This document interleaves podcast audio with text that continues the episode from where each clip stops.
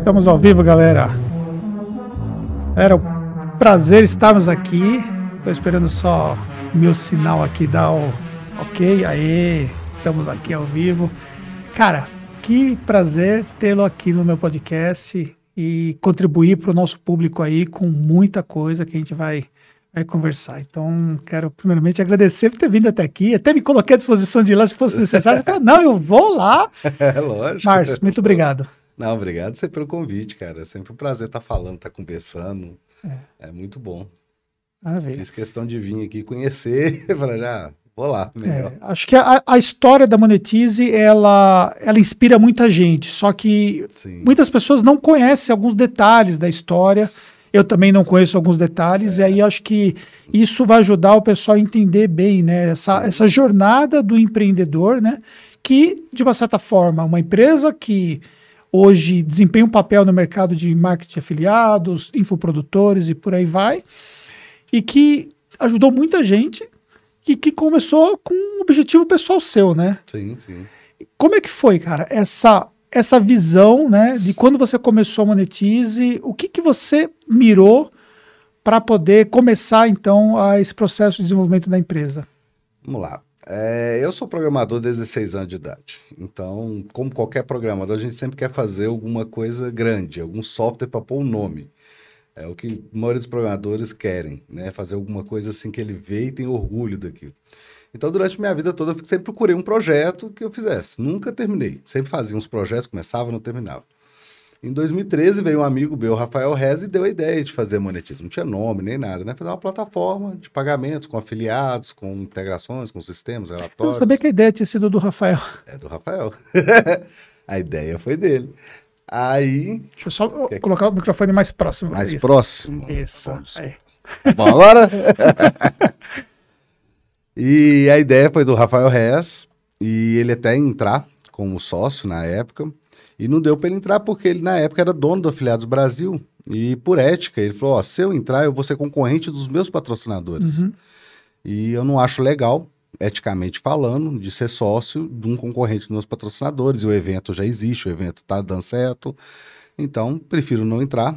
E aí Aí eu falei com ele, cara, mas você me pôs a semente, eu vou tocar esse negócio. Eu gostei da ideia e eu vou fazer. Ele falou, cara, pode fazer. Mas você já tinha é, um conhecimento do mercado antes? Não. Ah, você não tinha. Eu tinha ido num evento Afiliados Brasil. Nessa época. Quando começou a Afiliados do Brasil. Lá É, eu tinha ido nesse ele. evento, eu conheci o mercado lá. E depois desse evento que ele veio conversar comigo de- dessa plataforma. Mas eu não entendia do mercado. Eu não conhecia o mercado. Eu era programador. Sim. Eu sabia programar. E aí eu resolvi conhecer o mercado mais. Então comecei mais nos eventos, ver as necessidades dos clientes, enquanto isso eu estava desenvolvendo por fora, entendeu? E foi assim que eu fui conhecendo, e é com um relacionamento. Com Então conversa, a Monetize começou como um plano B. Cara, é, na verdade, eu, eu tinha uma empresa que eu trabalhava, Isso, que eu era você trabalhava. funcionário, era um plano B. É. Era uma empresa, ó, se der certo, eu migo para ela. Mas eu tenho que sustentar a casa, eu vou continuar Sim. no meu emprego. Sim. Sim, olhando por esse E, lado, sim. e aí você ficava à noite programando, final de semana. Então, aí o que aconteceu? No começo, a minha ideia original era, eu já coordenava uma equipe de programação na empresa que eu trabalhava, que chama Vianet. E a minha ideia original era continuar meu trabalho na Vianet e gerenciar quem ia programar Monetize e conseguir programadores. Entendi. Então, com a minha experiência, eu ia gerenciar eles. Não consegui ninguém para investir, não consegui investidores. E aí eu não consegui dinheiro para pagar salário, mal tinha. O meu salário não dava para pagar as contas em casa, atrasava direto, então não tinha como eu pagar alguém. E aí um dia eu pensei, falei, cara, o que todo mundo tem igual? Tempo. Falei, o que, que eu faço de meia-noite às seis? Durmo. Falei, vou parar de dormir. Loucura. E comecei a trabalhar, acordava três e meia, quatro horas da manhã mais ou menos, trabalhava na Monetize até umas sete e meia. Sete e meia eu pegava o carro, ia para Vianet, trabalhava lá até seis horas da tarde, que é oito horas eu chegava lá, trabalhava até seis horas da tarde. Seis horas eu ia direto para a garagem, que eu tinha um escritóriozinho na garagem.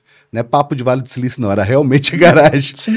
E eu ia, parava o carro lá, já entrava na, na salinha lá, já ficava o programa até 11, 11 e meia. Aí ia dormir e acordava três e meia de novo. Isso durante uns três, quatro anos fazendo isso. Uns 3, 4 anos. É, na Vianet foi dois, três anos. Aí depois eu saí da Vianet, fiquei mais um ano fazendo isso, mas só para monetize. Do início do código até o- atender os primeiros clientes, quanto tempo levou? Dois pra- anos.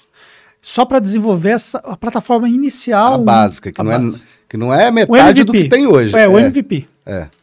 Não, o MVP eu falo que eu fiz MVP sem P. Sem pe- É seu produto. Por quê? Olha pra você ver o que, que eu fiz. Eu, eu pus um stand no Afiliados Brasil 2014, a Monetize foi lá em 2015. Eu não tinha produto para Ah, apresentar. você- Só que eu pus um stand para conversar com as pessoas e entender o que, que elas precisavam, o que, que elas queriam para me desenvolver. Então eu falo que ali foi meu MVP, para me ver se tinha mercado. É, você foi, na verdade, fazer ali uma, uma análise de mercado para ver se realmente fazia sentido. E aí o pessoal, tá, como é que tá? Eu falo, ó, cara, vai sair o beta aí, eu tô querendo sair. Só que na minha cabeça, o beta sairia um, dois meses depois. Depois eu fui ver a complexidade que era fazer uma plataforma, foi sair mais de um ano depois. Então, mesmo com a sua experiência de programador, de gerenciamento de equipes de programação, você subestimou ali inicialmente o- a complexidade do que é ter uma plataforma. Exatamente, muito. Subestimei muito. E aí, quando você começou, o que, que você entregou nessa fase inicial para o mercado? Área de membros não tinha. Não, não tinha. Não tinha. Era cadastro de produto, Cadastro de produto. checkout, Checkout. e alguns relatórios de vendas. Tá. O checkout você já conectou com, com meios de pagamento. É, eu na- no começo eu usei PagSeguro. Aí PagSeguro. era só o PagSeguro, mas era transparente, né? Ah, tá, entendi. Aparecia Monetize, tudo Total. Monetize, mas por trás eu tava processando PagSeguro. Entendi. E aí você fez essa, esse, essa primeira conexão estratégica com, com uma outra plataforma para poder então conseguir oferecer no mercado, que foi o PagSeguro. É, com o meio de pagamento, é, porque não era eu não era subadquirente, Sim. eu tinha que ter alguém por trás. Que né? é um processo era muito mais complexo Muito num outro momento, né? Hoje já somos subadquirente, Sim, né? Mas uhum. antigamente não era. E o PagSeguro foi um também que eu levei ferro. Você vê a vida de empreendedor. Foi? Deixa eu contar pra vocês o que aconteceu. Ah, Um ano, um, sei lá, uns seis meses a um ano antes dela ir pro ar, eu conversei com o PagSeguro para poder liberar para mim. É porque o PagSeguro tem o seguinte: quando eu te pago em cartão, você recebe daqui a 30 dias. Se você transfere seu dinheiro para mim, você leva mais 30 dias. E como eu recebia na minha conta do PagSeguro, eu falei com eles: ó, eu não posso na hora de transferir pro meu afiliado, pro meu produtor, ele esperar mais 30 dias, porque eu já esperei 30 dias, Ah, tá. senão eu vou levar 60 para pagar Sim. o cara. Então tem que ser imediato e não pode ter taxa, porque eu já paguei a taxa Uhum. do cartão e expliquei todo o negócio para ele. Falei, ó, esse dinheiro não é meu, eu tenho que repassar para ele daqui 30 dias. Então, quer dizer, cobrar a taxa dele de novo, eu não tô pagando, comprando o produto dele. Se eu Uhum. estivesse comprando o produto dele, concordo vocês cobrarem. Mas eu não tô comprando, eu só tô entregando a parte do dinheiro que é dele. Entenderam e falaram, não, beleza, Márcio, faço, eh, eu já tinha a conta, a gente vai liberar só na sua conta isso, vai mandar um contrato específico e tal, vai pagar imediato e sem taxa. Eu falei, beleza. Quando eu pus no ar a monetiza, o primeiro pagamento que eu fiz não foi. Pediu 30 dias e cobrou taxa do cara. Aí o cara mandou pra mim, pô, Márcio, tá cobrando a taxa, tá pedindo 30 dias. Eu falei, não, estorna, cancela, porque aí você pode cancelar, vai voltar o dinheiro pra mim, eu dou um jeito. Voltou o dinheiro pra mim, eu tive que passar minha conta física pra pagar o cara. você já E eu fiquei começou- fazendo assim, depositando na Você já conta começou física. fazendo, fazendo o fiscal errado para É, totalmente errado, mas eu tinha que tá pagar, certo. tava operando. É, oper- é, é, Como é que o eu- empreendedor, né? Empreendedor, você se vira. Ah, e eu falei assim, ó, se Receita depois vier atrás Sim. e quiser pagar multa, eu pago a multa. Sim, mas mas você eu não- tenho que resolver o problema do meu Porque cliente. pensa, se você queima com um cara que tá contando com aquele E dinheiro. tá começando agora, E o numa monetiza fase tava inicial, começando. é. Como é que eu ia queimar com ele? Ele ia falar, ah, eu ia acabar espalhando, gente, monetiza é foda, leva É. 70 dias, ah, o máximo enrola a pagar e tal, porque talvez tem, tem cara que nem entende o que tá acontecendo, É. tá só fala, demora demais a pagar. E, e de uma certa forma, por- pela falta de opções que você tinha de meios de pagamento naquele momento, você sujeitava. Não tinha como. É, então, Não, você, não, você PagSeguro- não tem nome, É. você não tem é, movimentação na plataforma, você não tem poder no mercado. tem lastro nenhum pra chegar um. Cielo, chegar num banco e falar alguma coisa. Você não tem poder. Por exemplo, Itaú recusou minha conta da Monetize. Falou que eu não podia ter conta da Monetize por causa do, do meu nome. Uhum. Que era sujo. Sim. Quando eu abri a empresa. Falei, não pode ter nome. Falei, cara, mas eu não quero crédito, eu não quero nada, eu quero uma conta bancária de pagar taxa e não quero nenhum benefício. Não, não podemos abrir sua conta. Aí foi conseguir no Banco do Brasil. O Banco do Brasil falou: não, a gente abre a empresa independente do sócio, mas não te dá crédito. Eu falei, beleza, eu não quero Uhum. Sim. crédito. E, então eu tinha esses problemas que muitos empreendedores têm. Enfrenta. hum. E, e aí, por um tempo, até eu sair do PagSeguro, eu fazia isso. Eu tirava o dinheiro, passava pra minha conta e você recebia da minha conta física. Uhum. E depois que abriu o CNPJ abriu conta, você recebia da conta da Monetize, mas eu sacava do PagSeguro para Monetize. Era né? bem pessoal o negócio. Mas mesmo. os primeiros meses que não tinha nem CNPJ, era CPF. E esses primeiros clientes da Monetize eram caras que, que já te conhecia, conhecia o. Márcio mesmo. Sim, sim. Então, a gente não tipo, tinha é- publicidade. Essa relação aí também, ah, vou Ah, era minha- bem mais tranquilo. Entendi. Mandava um WhatsApp pro cara, ó, cara, não, não, beleza, massa, resolve aí pra mim e tal. Entendi. Era bem tranquilo por isso. O bom foi isso. Os primeiros clientes. Mas cara, contato. esses caras vendiam já bem ou caras também numa fase também mais Não, não, era, era a fase inicial, a maioria. Era a E- fase inicial. E aí, quando vocês conseguiram um cliente assim, que falou, cara, conseguimos um cliente realmente bom, um cara que faz um lançamento bem relevante. Sim, foi, foi Foi mais tempo- ou menos em dezembro de 2015. E- Aí entrou um e-book lá e do nada, num dia vendeu mais que eu tinha vendido há dois meses atrás, dois meses juntos. Entendi. Dois a três meses da monetiza, o cara vendeu num dia. Não era, todo mundo pensa que é muito, não é? Naquela época eu vendia muito pouco. Sim, sim. então, sim. um pouquinho. Até porque por ser e-book, né? é, e, e Mas o- a gente teve muitos e clientes de e-book que, e a plataforma era nova. Então, quer dizer, o muito dele hoje, se for olhar, os caras falam, ah, não é muito. É, mas pra mim, na Monetiza que estava começando, eu não tinha muitos clientes, eu assustei. Eu comecei a olhar as vendas do cara. Eu já tava, eu lembro que eu já estava na Cielo. E eu comecei a olhar na Cielo se as vendas eram verdadeiras. Se realmente a Cielo tinha aprovado, ou se era um erro de programação que estava aprovando as vendas e na Cielo não estava. E eu falei, como que eu vou pagar? E, e fiquei preocupado, porque era muito. Começou a entrar muitas vendas, muitas vendas que não estava acostumado.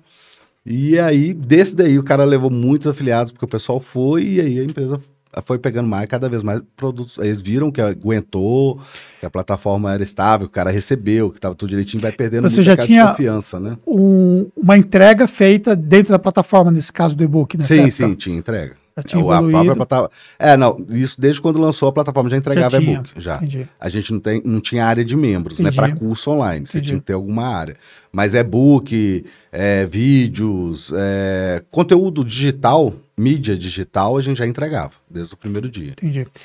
E aí, vamos lá, você falou uma coisa im- importante, você falou que você tinha o nome sujo, né? Isso, é uma, isso é uma realidade que, Sim. que o pessoal enfrenta, né? E muita gente, às vezes, teve algum revés ali e acabou Sim. enfrentando uma situação de nome sujo e tal. Exatamente. E você é um exemplo prático de que a vida dá muitas voltas, né? Com certeza. Cara, como é um cara que tava com o nome sujo começar um negócio que virou um negócio tão gigantesco? Você conseguia enxergar essa possibilidade naquela época de que vocês iam construir algo tão, tão grande assim? Não, não dá, cara. É muito difícil. Eu sei que tem gente que cria o projeto e já imagina ele grande. Eu não imaginava tão grande como é hoje a Monetize. Eu falo assim, ó, quando eu criei Monetize, o que eu considerava sustentável para mim, questão na parte financeira, era para pagar minhas contas em dias e poder viajar uma vez por ano para Porto Seguro com minha família. Era isso. Isso para mim era um sucesso financeiro. E o foco da Monetize sempre foi um projeto que eu me orgulhasse, mas não em si do projeto, mas também pelas pessoas que eu estaria envolvendo no projeto. Funcionários, clientes, então eu estar entregando o melhor para eles, tanto para funcionários quanto para cliente, para qualquer pessoa que chegasse na Monetize, a ideia sempre foi essa. E a financeira sempre foi muito menor, muito, infinitamente menor do que é hoje. Então eu não imaginava esse tamanho todo. Mas à medida que você viu que foi tracionando, aí essa visão foi mudando. Foi. Ah, aí eu vi que realmente o projeto tinha. Assim, que tinha poder, na verdade, eu sabia. A questão é que eu não imaginei que eu alcançaria isso. Sabe aquele negócio do. é, você. O, in- o- a síndrome do, Do impostor. impostor, sim. Síndrome do impostor, você fala assim, ah, isso é possível, mas eu não consigo. Você pensa assim, né? E, mas eu sempre foquei na qualidade, atender o cliente, desenvolver o melhor para o cliente, o melhor para o funcionário. E eu acho que isso foi o que foi trazendo mais gente e foi crescendo mais. Entendi. E qual foi o momento que você se desligou da empresa que você trabalhava? Em maio de 2016. A Monetize foi pro ar em abril de 2015. Foi praticamente um ano depois. Você fez o Afiliados do Brasil também de 2015? Também, todos. Então você fez- Depois de 2014, todos. Entendi. E 2015 você já estava com, com Já a tava com software, tava com a plataforma. Já tava funcionando. Já. E mesmo assim você ficou ainda mais um ano, então ainda trabalhando. dando- Trabalhando nos dois. E esse um ano, por exemplo, a Monetize foi ter o primeiro funcionário um mês antes, um mês, um mês e meio antes da saída da Vianet. Então foi quase um ano eu sozinho na plataforma e trabalhando em outra empresa. E, e nessa época você já estava com a demanda não somente de programar, né? Você tinha Não, também que... programar, tinha que aprovar produto, tinha que trans- fazer transferência, tinha que dar suporte, tinha que responder e-mail, tinha tudo. E, a o que te lei- segurou ficar trabalhando foi justamente o fato de você não ter que sangrar a empresa com Então, o salário seu. Exatamente. O que aconteceu? A Monetize, ela foi pro ar em abril, mais ou menos, de 2015, eu fui tirar o primeiro dinheiro dela lá para dezembro, janeiro, janeiro de 2016. Eu fui tirar um centavo. Até lá, todo o dinheiro é, ficava na conta, não pegava nenhum centavo.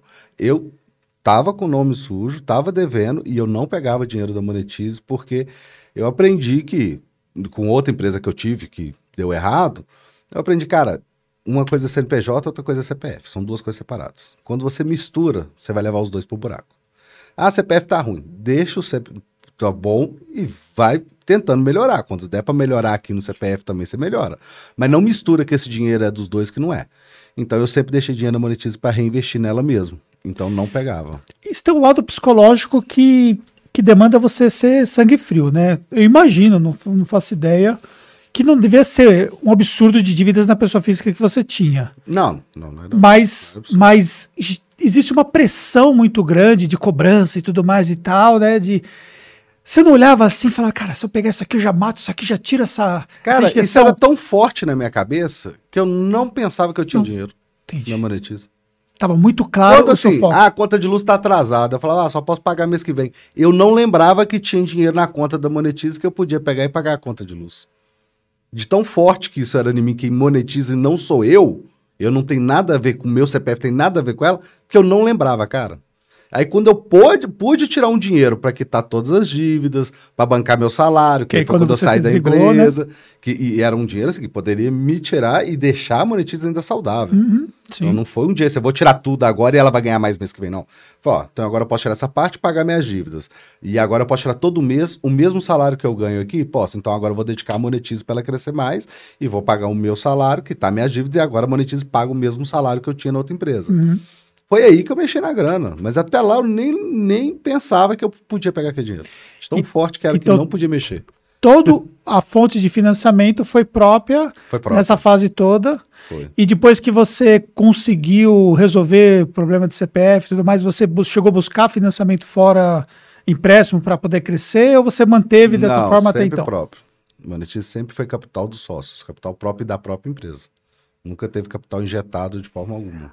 Aí quando você contratou o primeiro funcionário, Ela pagava o salário dele. entendi. Ela pagava o salário dele. E qual foi o momento que você teve ali? Vamos, vamos- vamos tentar separar. Eu, eu pensei mentalmente assim, três, três fases, né? Essa fase inicial que nós falamos, uma fase mais intermediária que acho que aquela fase assim que tipo você viu, nossa, agora a gente pegou tração. E a, e a última fase que a gente vai falar mais à frente. Qual foi o momento que você sentiu realmente que o negócio pegou um ritmo de tração interessante? Então, cara, eu o senti isso foi que foi num momento que os clientes estavam falando para outros clientes. O pessoal já vinha e falava assim: ah, eu ouvi falar muito bem da Monetize e tal. Então tinha mais gente divulgando da Monetize e o pessoal vinha, gostava e, e usava a plataforma. E, a- e cada mês ela crescia mais. Então, assim, crescimento, por exemplo, de 2017 para 2016 foi 10 vezes maior. Sei que ninguém consegue superar isso muitos anos, Claro. né? senão seria maior Sim. que o Google hoje. Sim. Né? Seria isso. exponencial, né? É, não tem como. Chega, Sim. é exponencial, vai chegar uma hora que você não consegue crescer Aham. tanto. Você cresce é 20%, 30% no ano. Chega uma hora que é assim. Uhum. Mas para uma empresa que está iniciando, que tinha um ano, você crescer 10 vezes no outro ano, tinha um ano e meio, é, você crescer 10 vezes no outro ano, era absurdo. Total. Mesmo sendo Uhum. É, proporcionalmente pequena, era absurdo. Então nisso eu vi, falei, cara, agora deu tração, agora a empresa vai, a gente tem que continuar fazendo o que está fazendo, que vamos crescer mais ainda. E você, desde o início, fez Afiliados Brasil, foi acho que o grande evento, antes de vocês terem um evento próprio, né? Sim, sim. E desde quando eu acompanhei a Monetize, eu sempre percebi que vocês buscavam inovar a visão da empresa no mercado, né? Então, tipo, é uma empresa mais espojada, a questão é, de, de fazer um stand onde as pessoas se conectavam muito. É isso que acontece. A Monetize nasceu do network. Isso, quer perguntar. Quando eu comecei, eu falei, eu não tinha dinheiro pra nada. E eu não tirava o dinheiro da empresa. Então, se eu ia no evento, era eu que tinha que pagar. A empresa, não, nem a Monetize pagava no primeiro. Hoje ela paga tudo, graças a Deus. Mas no começo ela nem pagava os eventos. Eu que tinha que ir no evento, eu que tinha que pagar, porque eu falava, não, esse dinheiro é da Monetize. E eu ia de ônibus para São Paulo, né? Vinha para cá para São Paulo de ônibus, ficava em hostel. E o que, que eu tinha? É network, é conhecer as pessoas para poder mostrar, monetize e ver se eles se interessam. E, e pedir até ajuda. Pô, o que, que você tá faltando? O que, que falta na Monetize para você vir? Para poder desenvolver e ver o que, que o pessoal tá pedindo, o que, que eles estão querendo. Então eu fazia muito isso. Conversava com as pessoas e falava assim: tá, mas o que, que é essencial? Ah, eu gostaria que tivesse isso. Tá, e o que, que você gostaria que tivesse que ninguém tem? Ah, isso. Então eu já vim com uma coisa nova que ninguém tinha, porque um cliente falou que precisava daquilo. E então foi sempre no network. Então quando a gente foi fazer evento, foi, gente, o core da Monetize é network. A gente tem que fazer um stand de network tem que ser network. Tanto que o, o foco do Afiliados Brasil nunca foi captar cliente. Uhum. Porque a maioria dos clientes, hoje, a maioria dos clientes que está lá conhece a Conhece. Uhum. Acho que 90%. Só aqueles que não conhecem o mercado, que estão lá para conhecer o mercado, que acabam não conhecendo. Mas quem conhece o mercado, quem trabalha no mercado, sabe quem é Monetize. Então a gente não, não, foca muito em ir lá e tentar captar o cliente para a gente, mas mais em fazer network com o cliente, entender a necessidade dele, mesmo que ele não venha, mas talvez ele vai falar, ó, eu não vou por causa disso, porque eu acho que eu preciso disso, vocês não têm, tá, beleza, então a gente pode melhorar ali, mesmo que ele não venha depois, mas eu estou melhorando para os outros clientes que eu já tenho. Então é sempre esse network e amizades também. Eu criei muitas amizades no, no Afiliados Brasil, assim, que são amigos mesmo, frequentam minha casa, que eu frequento a casa deles e que não tem nada a ver com o negócio hoje em dia. Tem, assim, são clientes ainda, mas que eu tô falando que a amizade é totalmente dependente. Então a gente cria amigos. Então é uma coisa muito boa, muito alegre, muito legal. Então eu falei, evento tem que ser assim. E a questão também de você ser sempre acessível às pessoas, né? Ah, sim. Adoro isso. Adoro é, estar lá conversando, batendo papo, né? Porque rindo, a, contando piada. Eu o estereótipo do, do dono, o estereótipo do fundador, do CEO. Ah, sabe? Já falaram é. comigo é, isso uma vez, que e, ia ter que ser assim. Falaram para você? Ah, eu ia ter que usar terno, que eu ia ter que ser mais sério, porque eu falo muita besteira, eu falo muito. Eu, eu falo que vem na cabeça, eu falo Sim. merda, eu falo tudo. E fazer, ah, você tem que. Eu falo, cara, se for para me ter dinheiro, eu ter que mudar o que eu sou, eu prefiro não ter dinheiro. Eu quero ser quem eu sou. Uhum. E aí eu não mudei e deu certo assim mesmo a empresa. E esse negócio de acessibilidade é isso, eu sou isso. Entendeu? Eu sou uma pessoa que não, não diferencio quem está conversando comigo. Se é o dono da empresa ou se é o faxineiro, para mim não faz diferença, não é uma pessoa. Sim. Os dois, para mim, não, não tem diferença. E uma simplicidade também, né? pessoas. né? Ah, é, tem... Você tem uma simplicidade pessoal também que você carrega e você leva. Você não está preocupado com a roupa, não está preocupado com, com coisas que, de uma certa forma, as pessoas acabam que valorizam muito no mercado e você é você mesmo. Foda-se. Ah, é o que eu falo, eu é gosto de carro. Aí, aí eu tenho carros bons. Já Sim. tive vários carros muito bons. É, eu, mas porque eu gosto. Uhum. Eu não gosto muito de, de terno, essas coisas. Então, as minhas Entendi. roupas são simples. Então, Sapato eu tenho um, minha esposa briga até hoje. Ela fala, velho, você é o dono da Murici, você pode comprar quantos sapatos você quiser, porque você tem um tênis. Eu falei, porque eu só tenho dois pés, então eu tenho um par. Ela, mas eu falei, eu não uso todo e dia. E quantos carros? A carro eu já cheguei a ter cinco. Aí ela falava, você só tem uma bunda. Eu falei, é, mas a bunda gosta de variar, o pé não. o pé gosta do mesmo. Quando ela não tinha carteira, eu tinha cinco carros. Agora não, agora eu tô com dois, eu já maneirei. Eu, eu vendi muitos, eu falei, cara, um dia eu acordei e falei assim, velho, o que que eu tenho na garagem? Pra que que eu tenho essas coisas? Aí vendi tudo. Tava com muito, muito dinheiro empatado na garagem. Ah, muito parado, velho. Eu falei, cara, pra que isso, velho? É, é, é, que você gosta, aí você começa a ganhar dinheiro, o que que você faz? Você vai investindo no que uhum, você gosta. Sim. É igual boneco. Você nunca foi, você já foi lá em casa não, né? Não. Você tem que ir um dia, você vai ver. É muitos bonecos. É muitos bonecos. Mas eu gosto, eu comecei a ganhar dinheiro, comecei a comprar boneco. Então lá em casa é tudo, é tudo super-herói. Super Papel de parede do meu banheiro é de super-herói. Entendeu? Você fala, tô na casa da criança. Mas é porque eu gosto, então eu Mas você nisso. sempre gostou de super-herói? Sempre gostei, só não tinha dinheiro para comprar os brinquedos é. que eu é. compro hoje. sempre gostei. Então, assim, é isso. Aí eu sou assim, então se eu gosto, beleza, visto. Se eu não gosto, eu não me preocupo muito com isso. Eu não vou fazer aquilo para me fantasiar para outra hum, pessoa, para aparecer. Sim. Isso eu nunca fiz e não quero fazer. Também vai falar, ah, mas e os carros? Carro é porque eu gosto de carro. Se eu não gostasse também, eu estaria andando com, com, com uma Paratina 83 e se me levasse no lugar, tava bom. Sim. Mas eu gosto, então vou andar com os carros que eu gosto. Eu sou, eu sou assim. Pensando lá na questão lá do processo de tração, teve uma hora que vocês começaram a trabalhar com produto físico, né? Sim, sim, sim. Isso, isso, isso não foi logo no início. Não, foi por volta de final 2016, 2017. Esse, esse, foi um, uma inovação para o crescimento? Foi fundamental? Foi. é, crescemos muito, mas não foi nem. Não posso nem falar assim, ah, foi ideia nossa, a gente pensou, vamos fazer isso para crescer. Foi o cliente que chegou na gente e queria lançar um produto físico. E a gente não aceitava produto físico, também não tinha nenhum checkout para calcular frete, essas coisas. E ele pediu, Márcio, eu preciso e tal. Eu falei, cara, mas esse não é o nosso core e tal. Ele falou, cara, mas eu preciso, eu quero fazer com vocês, eu gosto da plataforma de vocês. Desenvolve aí pra gente o frete, isso aqui. Aí eu desenvolvi, ele rodou uns seis meses, só ele, praticamente, vendeu muito bem. E aí a gente fez mais algumas adaptações para abrir para o mercado e resolvemos abrir para o mercado e foi muito bom. Aí o mercado de capsulado foi o que mais performou naquela época. Foi. Foi. Que pegou aquele boom de encapsulado é, e você estava com a plataforma. Veio, exatamente. Aí quando veio o boom encapsulado, a gente já estava com a plataforma pronta para produto físico. Então veio todo mundo para monetizar, o que aumentou mais aí do nosso crescimento. Maravilha. E, e hoje você já tem isso mais segregado, né? Tem o produto digital, produto físico, isso é. já, já, dá uma, já deu uma equilibrada. Sim, sim. Está praticamente 50%. 50%. E o que você vê de maturidade no mercado? Eu, inclusive, a gente estava numa reunião, né? Gente estava conversando muito sobre isso, né? Visão de mercado e tudo mais. Acho que você enxerga muito bem essa visão de mercado como plataforma, né? É, mercado de afiliados, né? Que depois nós tivemos o boom do, do encapsulado, o cosmético também performando. Sim. Agora o infoproduto também ganhou uma força muito grande, muito por conta da própria pandemia também, que, que sim, sim. alavancou bastante, né? O, o, crescimento das plataformas de modo geral na pandemia foi gigantesco. Com a Monetize também teve um crescimento que a pandemia trouxe também. Teve, ano né? passado teve um crescimento a, muito grande. Foi bem significativo. É, você consegue hoje traçar para onde o mercado está indo? Você acha que a gente vai manter essa mescla ou tem ainda coisas que. Cara, eu acho que com a pandemia o comércio descobriu a internet no uhum. Brasil. assim, ela fala, ah, mas já existia. Existia, mas você tinha muito comércio que não estava na internet. Quanto. Véi, você pega aí, você pega o número do, do, do iFood, quantos bares e restaurantes criaram conta no iFood na pandemia? E já existia 10, 20 anos. E não tinha. Descobriu que agora ele tem que estar na internet. Porque agora ele tinha que ficar com a porta fechada, ele queria vender, o que, que ele fez?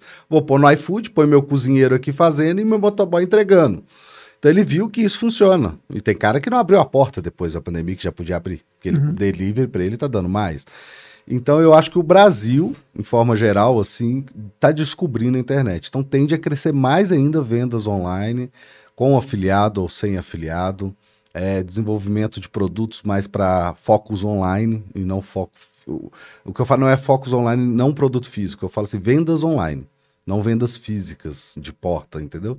O que, eu, o que eu vejo é que vai crescer muito mais no Brasil agora que descobriu que o pessoal viu que dá certo e que esse é o caminho natural. Eu acho que sempre foi. A gente, eu que estou nesse mercado já sabia uhum. disso há anos. Sim. Mas você pega um comerciante de uma farmácia de esquina ali, ele não pensa que vai, pode vender online. Talvez ele nem queira, né? Falar, ah, não, dá muito trabalho, eu não entendo disso. E continua vendendo ali. Não está errado. Mas se ele vendesse online e ali, poderia aumentar a receita dele. E hoje ele descobriu que agora ele tem que vender online. Senão ele está fora. Sim. Então eu acho que o mercado vai crescer muito mais no Brasil. Isso. E o posicionamento hoje mais de plataforma para distanciar do que é meio de pagamento hoje, né? É, hoje a Monetize, o foco dela é ser impulsionadora de vendas. Então a gente quer te ajudar a vender, seja o que você estiver vendendo. E não só meio de pagamento. Meio de pagamento a gente é, é uma necessidade. Sim. A gente tem que ter um meio de pagamento. Uhum. Então a gente é mais do que um meio de pagamento, é, é um, um, um, impulsionador de vendas. Então, seja com afiliados, seja com algumas integrações, seja com alguns relatórios, seja com pagamento também, seja com split de pagamento para o seu sócio, para o seu coprodutor, para o seu gerente de tráfego seja como for ali, a gente quer montar cada vez mais um ecossistema para impulsionar suas vendas, onde você chega e você tem muito, muitas coisas integradas que vai ajudar você a vender e vai te despreocupar em ter que fazer essas coisas. Vai você tem que focar em vender. Que hoje, que hoje é a grande expertise que o pessoal tem desenvolvido no mercado digital, Sim. né? Fazer tráfego, gerar vendas, copy, por aí vai. E, consequentemente, ele não se preocupar com todos os outros aspectos que você entrega no ecossistema, isso é um facilitador é exatamente, incrível, é né? Quer. Então, a gente tem parceiro que emite nota, tem parceiro que cuida da contabilidade, tem parceiro que vai fazer a cápsula para ele se ele quiser, uhum. tem parceiro que vai fazer a logística de entrega se ele quiser. Então, ele pode pegar esses parceiros, conectar tudo, comunidade, tudo já tem integração, tudo conectado ali no ecossistema e pronto, preocupa em vender fez o contrato cada um, legalizou como é que vai ser feito, eles vão fazer o trabalho deles, vai fazer o seu, vender.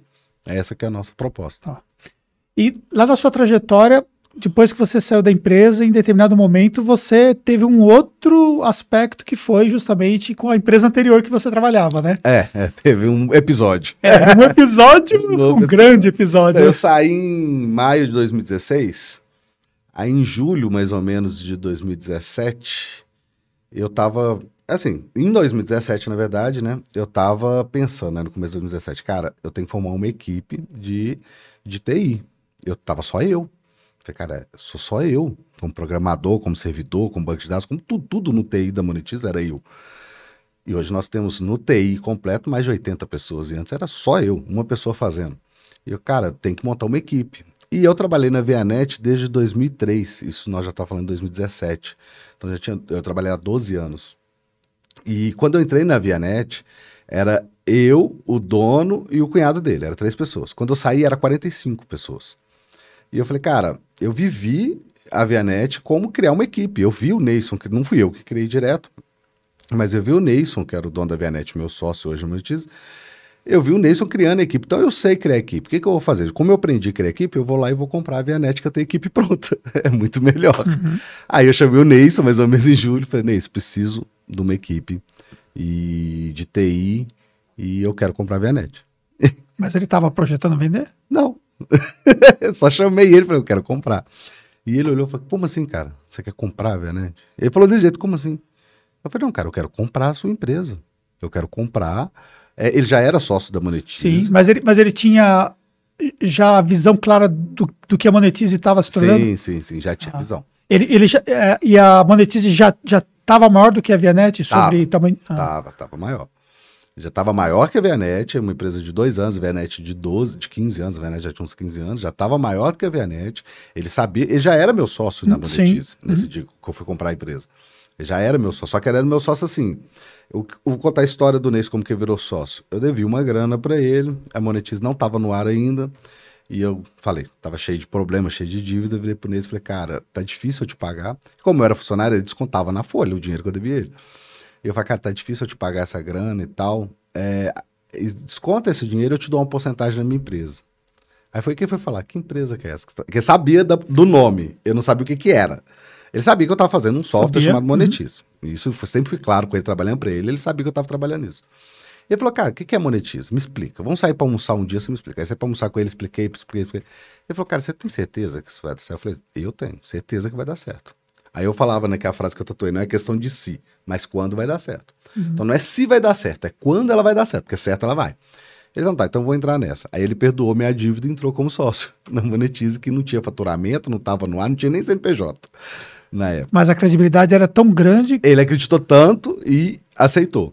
E aí virou meu sócio. Então, quando chegou em 2017, já era sócio da Monetiz, já tinha um CNPJ, já estava no CNPJ de sócio da Monetiz. Só que ele era um sócio que não trabalhava na Monetiz, porque quando ele entrou, ele até falou assim: ó, tá bom, eu perdoo sua dívida, vou virar sócio, mas eu não vou trabalhar, é que eu tenho a Vianet, é a empresa que eu cuido, é a empresa que, que dá meu sustento. falei: não, cara, você vai entrar tipo como sócio investidor. Você está lá, você não tem prolabore, mas tem retirada de lucro. Quando houver retirada de lucro, você vai ter, mas prolabore você não tem. Investimento que foi a dívida. Hã? Investimento que foi a dívida. É. Não, hoje é bem mais por mês. Ganha mais por mês do que foi a dívida. Do que foi a dívida. Foi. você ver, então foi um negócio para ele muito Nossa, bom. muito bom. E aí eu falei, não, beleza. Então ele não trabalhava na Monetize, por causa disso que ele tinha Vianet. E aí com a Vianet ele foi, virou um diretor da Monetize. E a gente criou a Vianet, migramos com o tempo todo o TI para a Vianet e fomos contratando novos profissionais para a Vianet. Então a gente contratava um novo profissional da Vianet, pegava o mais antigo e passava para a Monetize. Porque a equipe de TI da Vianet eu que coordenava quando eu saí de lá. Então era tudo pessoas que eu confiava, que eu conhecia e é o que eu precisava na Monetize, que leva um tempo para você adquirir, para você conseguir. Então, aí fizemos essa transição.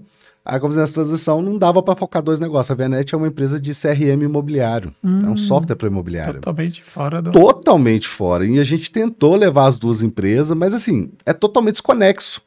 E a Monetize em pleno crescimento, é, e você ainda tem que focar em outra sim, coisa. Uhum. E não dava, não dava, não estava dando que, certo. E a atração era muito devagar, né? Não, e no final, o que, que com... você faz? Você vai focar onde? Na Monetize. Sim.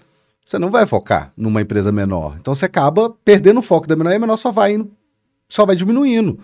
Então a gente viu que não dava e aí em 2019 nós vendemos a Vianet, mas vendemos só o software, uhum. vendemos, é, não vendemos, uh, funcionários não foram, ficaram todos os funcionários da Monetize E vendemos o software que a gente tinha, que era o carro-chefe da empresa, vendemos para outra E, empresa. e como foi essa, essa, essa pegada de você virou sócio, é, virou dono, na verdade, e você tinha saído como funcionário e virou dono. Então, eu saí como funcionário. Aí quando eu voltei, ele foi fazer uma reunião com a equipe. Já eram uns 45 funcionários, né? Aí fazer reunião com a equipe, aí eu tava lá na frente e tal, tava eu, Fernanda também, que é minha sócia. E aí todo mundo já ficou olhando, "Ó, o Márcio vai voltar, o Márcio vai voltar, o Márcio vai voltar. Aí o Ney falou assim, ah, queria anunciar pra vocês que o Márcio vai voltar. Eu falei, pois é, e como dono agora, tá? Falei, falei todo mundo, ah, voltei, voltei como dono. Ai, ai, voltei. E o pior foi o irmão dele, o Thiago, que é meu diretor de TI. Ah. Ele lá na Vianete era o seguinte: era o Neison, hierarquia, falando em hierarquia, era o Neison, eu e o Thiago. Thiago era meu braço direito ali dentro da Vianete no TI. E quando eu saí, o Thiago assumiu meu cargo. E o Thiago falou assim: cara, agora é só o Ney se aposentar, né? Que eu vou assumir tudo. que eu vou assumir toda a empresa, né? Então, assim, sabe que leva anos, não estava esperando ser próximo. E, e quando eu, eu voltei, eu voltei acima do Neyson. Ai, que eu era majoritário, Sim, no caso. aham. Eu voltei como dono, mas majoritário, né? E ele falou, aí ele me chamou no canto falou, cara, quando você saiu, eu falei assim, agora só falta o Ney se aposentar pra me assumir. Ou você volta acima do cara, velho, não dá não. mas é, hoje é diretor de TI lá da gente, trabalhando Monetiza. A satisfação pessoal sua num episódio como esse.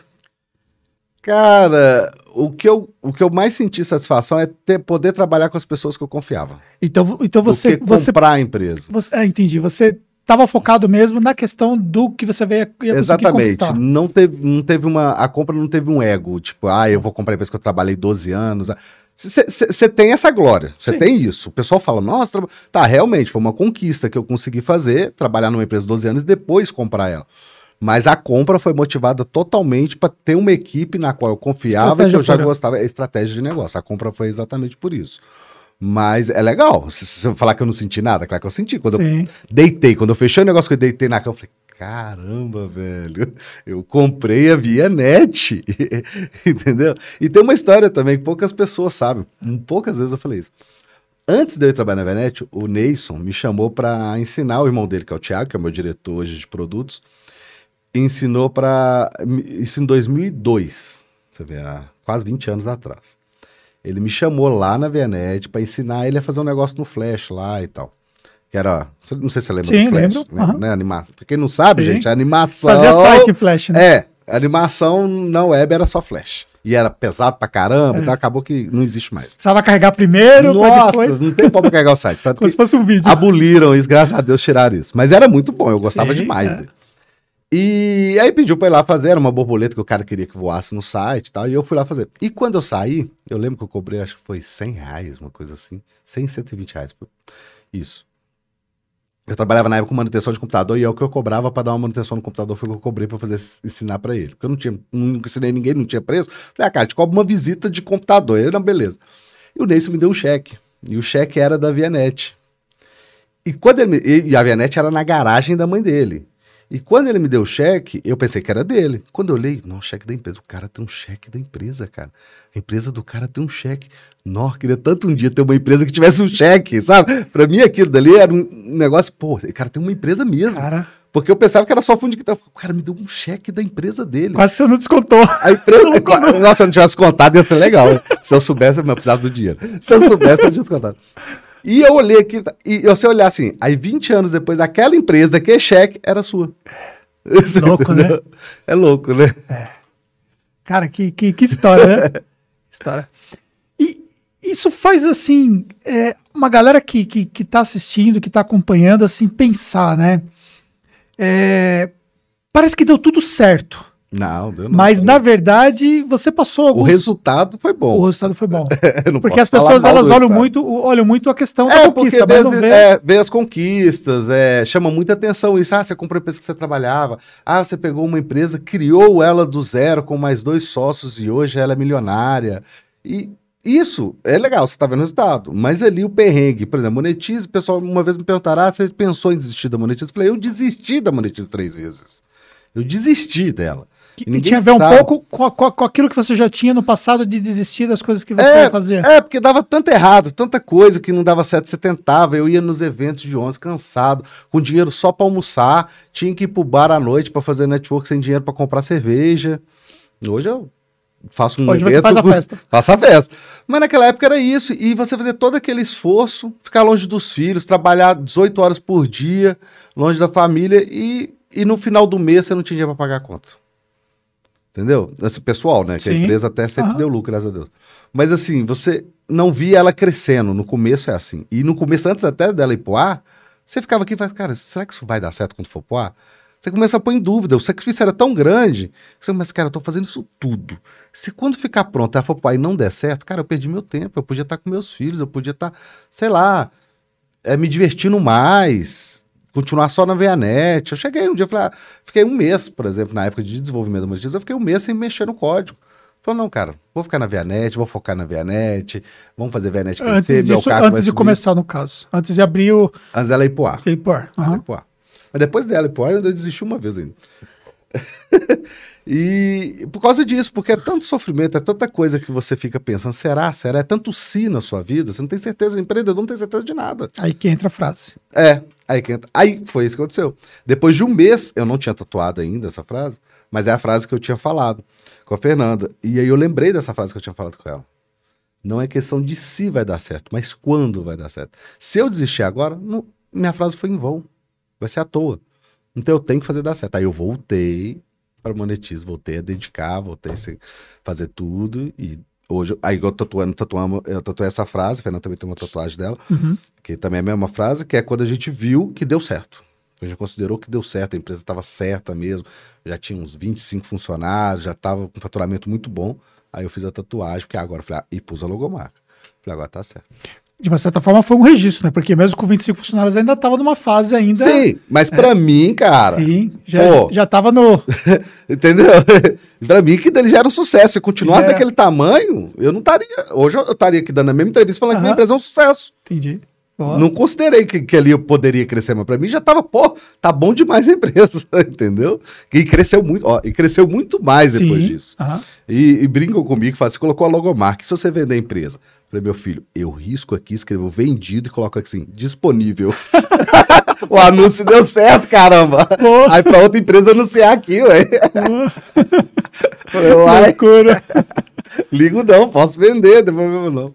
E o pessoal brinca, ah, você tá tatuando logomarca da sua empresa, se um dia você vender. Eu falei, cara, ela sempre vai ser um status que eu nunca vou perder. Fundador da Monetize. Sim, exatamente. Foi a empresa que eu É. fundei, a empresa que mudou minha vida, sempre ela vai ser. Pode ter outras que melhorem ainda mais minha vida, mas a que mudou minha vida, minha realidade foi ela. Então, não arrependeria nunca de ter essa tatuagem. Boa. E você montou ali o time de TI. Foi o primeiro time mais estruturado que você montou com a compra da empresa. Né? Só que depois você teve que começar a estruturar outras áreas também, né? E acho que de uma certa forma, até com a visão de programador, né? Se de repente você se vê diante de aspectos cuidado financeiro, É. olhar para a gestão de pessoas, porque aí você traz um time de TI, você tem que É, fazer é, gestão é, de pessoas. é, esse eu tinha um braço muito forte, que é a minha sócia. Ah, Ela é mais pra esse lado. Então vocês tinham uma complementariedade-. Entendi. Eu sou mais do técnico e ela mais desse lado aí de administrativo, gestão. Então ela cuidou dessa parte toda da empresa, de montar a equipe administrativa, RH. Ela ficou por conta mais disso. E hoje, hoje quantas pessoas vocês têm no total? Funcionário em torno de 200, mais Em ou torno menos. de 200 pessoas. E aí hoje você, você tem os cargos todos Tem, estruturados tem os diretores, tem os coordenadores, tem os gerentes, e tem o CEO, né? Tem o CEO, que é o Oswaldo. É, o Oswaldo. Sim. Você era o CEO da empresa Foi o CEO até final do ano passado. até o final do ano passado. Como é que foi esse processo, cara, de, de sair? Você foi para o conselho, no caso? Vocês criaram um conselho? Criamos um conselho e eu sou presidente do Presidente do conselho, conselho. agora. E temos a Fernanda o Neis como conselho e agora mais três conselheiros independentes. E como é que foi essa, essa migração, esse processo de, de deixar o cargo de CEO e passar para o conselho? Então, cara, eu precisava de alguém no meu cargo para as coisas mais burocráticas, alguém mais competente do que eu. Eu sempre fui programador na minha vida. E eu fui CEO porque criei a empresa. Boa, deixa eu só puxar um pouquinho mais. Tá longe? É que, por exemplo, você cria a empresa Aham, e você quer que a empresa ande no seu caminho. Cara, você tem que comandar o barco. Não tem jeito. sim. Ah, mas não tem competência. Cara, não tem jeito. Você vai ter que criar competência. Igual eu falei, eu aprendi a ser empresário. Eu sempre fui programador. Eu fui obrigado a ser empresário, a ser CEO. E, e tem coisas que não, não gostava de fazer, tinha coisas que eu não fazia direito por não saber ou por não ter interesse, coisas do dia a dia, quer dizer, de trabalho de CEO, de, de executivo. Sabe, relatórios, essas Uhum. coisas da RE, essas coisas que. Olhar tomadas de decisões. al- Algumas tomadas de decisões. uma coisa é você mas- tomar decisões estratégicas, outra Exatamente, coisa uma do coisa dia a que fala dia. assim, ó, nós vamos ali. Aham. E posso até falar, vamos passar aqui e aqui. Mas agora, fica olhando, você tá passando aqui, você tá indo, tá chegando ali. Isso pra mim era mais moroso, entendeu? Precisava de alguém melhor do que eu nisso.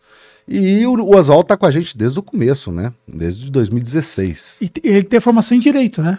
É, ele é advogado, ele começou como advogado, né? Começou como advogado contratado, nem carteira assinada ele era. A gente até fala, o menor salário que a Monetize pagou foi pra ele. Que a Monetize nunca pagou um salário mínimo. A gente, nosso menor salário é mais que um salário mínimo. Eu sempre falei, ah, não, gente, um salário mínimo é o que o governo define. Nosso salário, nosso menor salário tem que ser mais que o salário mínimo.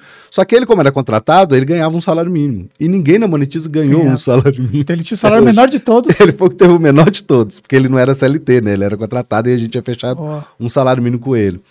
E depois ele virou funcionário, CLT mesmo, aí virou gerente de, do, do, de- do jurídico, né? Gerente do jurídico e depois virou. Não, o outro cargo dele, eu esqueço como que chama. Não é coordenador, é acima de coordenador.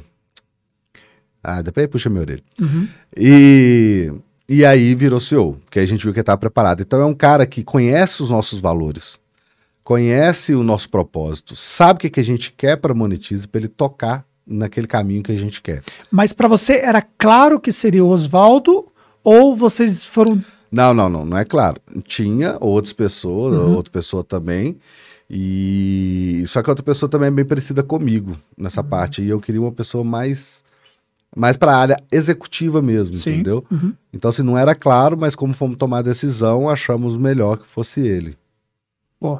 E aí você também foi surfar numa outra função, né? Que é a função na área do conselho, né? Sim, sim. E o que, que mudou na sua rotina depois disso? Então, cara, é, muda muito, né? Porque você para um pouco com o operacional, então no momento, primeiro momento, o que, que você pensa? Tem muito tempo livre. Eu não tenho que tá, eu não tenho que- e, e foi no meio da pandemia, que eu não tinha que ir para Monetize mais, porque a pandemia não permitia a gente ir, né? Uhum. Então eu já, já trabalhava de casa. Então o que mudou na, na rotina é que a parte que eu ficava de vez em quando pensando na estratégia da Monetize, agora eu tinha um tempo livre para pensar nisso, né? E eu poderia ficar pensando nisso o tempo todo. Então foi isso que mais mudou. Tirou um pouco o operacional. Só que uma coisa que eu não tirei, eu parei de ir por causa da pandemia, eventos, essas coisas, que eu sempre fiz isso. Igual você falou, você é um cara Sim. muito. Eu sempre gostei Sim. de estar conversando com os clientes novos, O com os clientes carisma que você tem. Eu sempre gostei disso. Tanto que você veio, você veio de BH pra cá pra um evento só, né? Foi. Só, só para evento. É. E, e, eu, e, eu- e vim de carro ainda, né? Falei, eu quero dirigir. Minha esposa falou, não vai comprar, por que você não vai de, de avião? Eu falei, ah, eu tô querendo dirigir. Vamos de carro, pegamos o carro e viemos. E, e eu sempre gostei disso. Que eu parei de ir em alguns eventos, mais por causa da pandemia. Aí esse ano começou a voltar, acabou que eu não fui nos primeiros, e agora eu já falei com eles, não, eu tô em todos. Então eu vou ter uma parte, entre uma aspas bem grande, operacional, que é estar em eventos. Por exemplo, tecnologia. É, eu que desenvolvi a plataforma, né, no inicial, né? Hoje tem muito código que não é meu mais, porque tem muitos profissionais lá. Mas, como o core fui eu que fiz, eu ainda tô lá na parte de TI com o Thiago, que é o diretor de produtos. Então eu tô com ele, tendo reuniões com ele para poder alinhar como é que vai ser feito, como vai ser uma coisa. Então tô, tô- ali eu não tenho um cargo. Sim. Então eu não Ah, posso falar eu sou um diretor, não, Sim. eu sou conselheiro. Sim. Só que eu não, não Logicamente, você vai exercer não, uma função. não, não- não abandonei a empresa, não é isso. Entendi. Só que eu tô fazendo o que eu fazia de melhor e a parte que eu não fazia de melhor, eu tô deixando pra uma pessoa que vai fazer melhor que eu. Entendi. Boa. Você entendeu? Aham. Tô focando na minha empresa no que eu sou melhor. E não tenho esse ego, porque muita gente fala assim, ah, eu fundei, eu quero ser CEO, porque eu fundei. É. Eu falei, não, cara, não tenho esse ego. Eu, eu, eu sempre falei, uma vez me perguntaram isso há uns dois anos atrás. Ah, mas se você, você deixaria de ser CEO ou você quer ser CEO porque você fundou? Eu falei, cara, enquanto eu achar que eu sou o melhor para a empresa, eu vou continuar sendo. O dia que eu achar que alguém é melhor do que eu para ser o CEO da empresa, essa pessoa vai ser nomeada. Enquanto eu achar que eu sou o melhor, mesmo eu não tendo as competências técnicas de um CEO, tipo currículo, Sim, alguma coisa assim, uhum. experiência, e se eu achar que para a empresa eu estou melhor nesse cargo, eu vou ficar. Quando eu achar que o meu cargo for melhor para a empresa eu ser um programador, eu vou ser um programador. Não tem problema. A questão é que eu quero o melhor para a empresa. Sim. A empresa, ela tem que crescer, ela tem que ser melhor. E a empresa hoje não é só eu. Uhum. Pô, tem 200 funcionários. Se falir essa empresa, são É. 200 pessoas que vão Sim. ser prejudicadas. Fora o mercado. Então eu né? posso. Hã? Fora o mercado. Fora o né? mercado, As pessoas produtores, afiliados que vendem lá. Imagina se um dia falar, "Ah, gente, acabou. É um propósito que foi construído, né? Entendeu? Então eu não posso ter um ego de falar, Sim. eu quero, porque eu só ego e deixar o negócio indo pra baixo. Não. Então, antes que acontecesse alguma coisa que ela fosse, eu já vi. Falei, não, cara, pra essas coisas você é melhor que eu. Então execute aí, boa sorte, vai ter trabalho muito mais. e, É. e eu vou ficar na parte que eu sou melhor. E esse processo de transição levou muito tempo? Entre, entre vocês tomarem essa decisão e, e passar o bastão e. Cara, levou alguns meses do, do, do, do ano passado, mais ou menos, alguns meses pra gente tomar essa decisão e passar.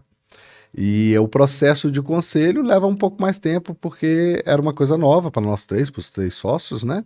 O que, que é conselho de empresa, né? Pô, muita gente não sabe, Antes né? disso, você não. Não fazem a mínima ideia.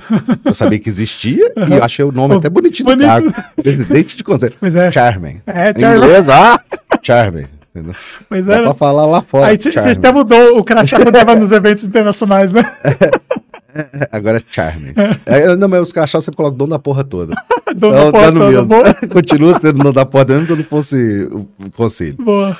E, também era um bicho de sete cabeças, então a gente contratou uma consultoria para ensinar, para mostrar pra gente como é que funciona e tudo. Estamos contratando três conselheiros independentes, que é conselheiros que não fazem parte da sociedade, que não fazem parte da Monetize. Esse processo de contratar esses conselheiros eram pessoas que vocês conheciam ou foi indicado? Não, foi indicado. A gente fez entrevista com os oito conselheiros para escolher três, mas são conselheiros que são conselheiros há anos, que têm experiência em conselho, já foram CEOs de empresa ou diretores, uns ainda são diretores de algumas empresas, de uma empresa, entendeu? Tipo assim, então são pessoas que vai compor o conselho experiente nisso.